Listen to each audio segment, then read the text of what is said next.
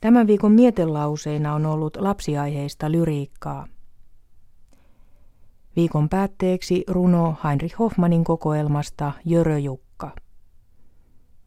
Pilviin kadonnut Erkki. Konsa myrskyt, sateet sankat, rajuilmat kulkee rankat. Lapset sitä lempeämmin suojaa kodin liesi lämmin. Mut on Erkil oma pää. Huusi, tää on lystisää. Hattu päässä ulos juoksi, sateenvarjon koppoi mukaan.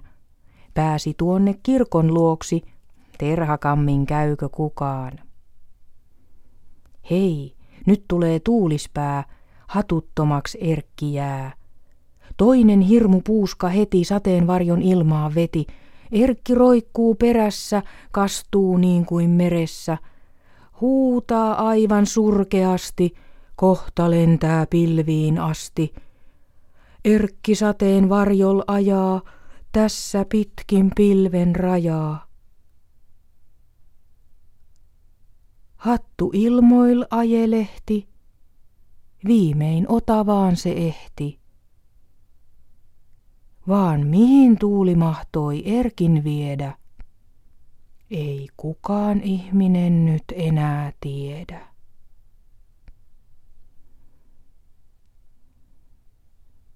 Pilviin kadonnut Erkki on tuntemattoman suomentajan kääntämä runo Heinrich Hoffmanin kokoelmasta Jöröjukka – Kuvakirja on julkaistu vuonna 1845 ja suomennos löytyy esimerkiksi Kaarina Helakisan toimittamasta kokoelmasta Suomen lasten runotar. Tämän viikon mietelauseet valitsi Kaisa Pulakka. On puoli päivä.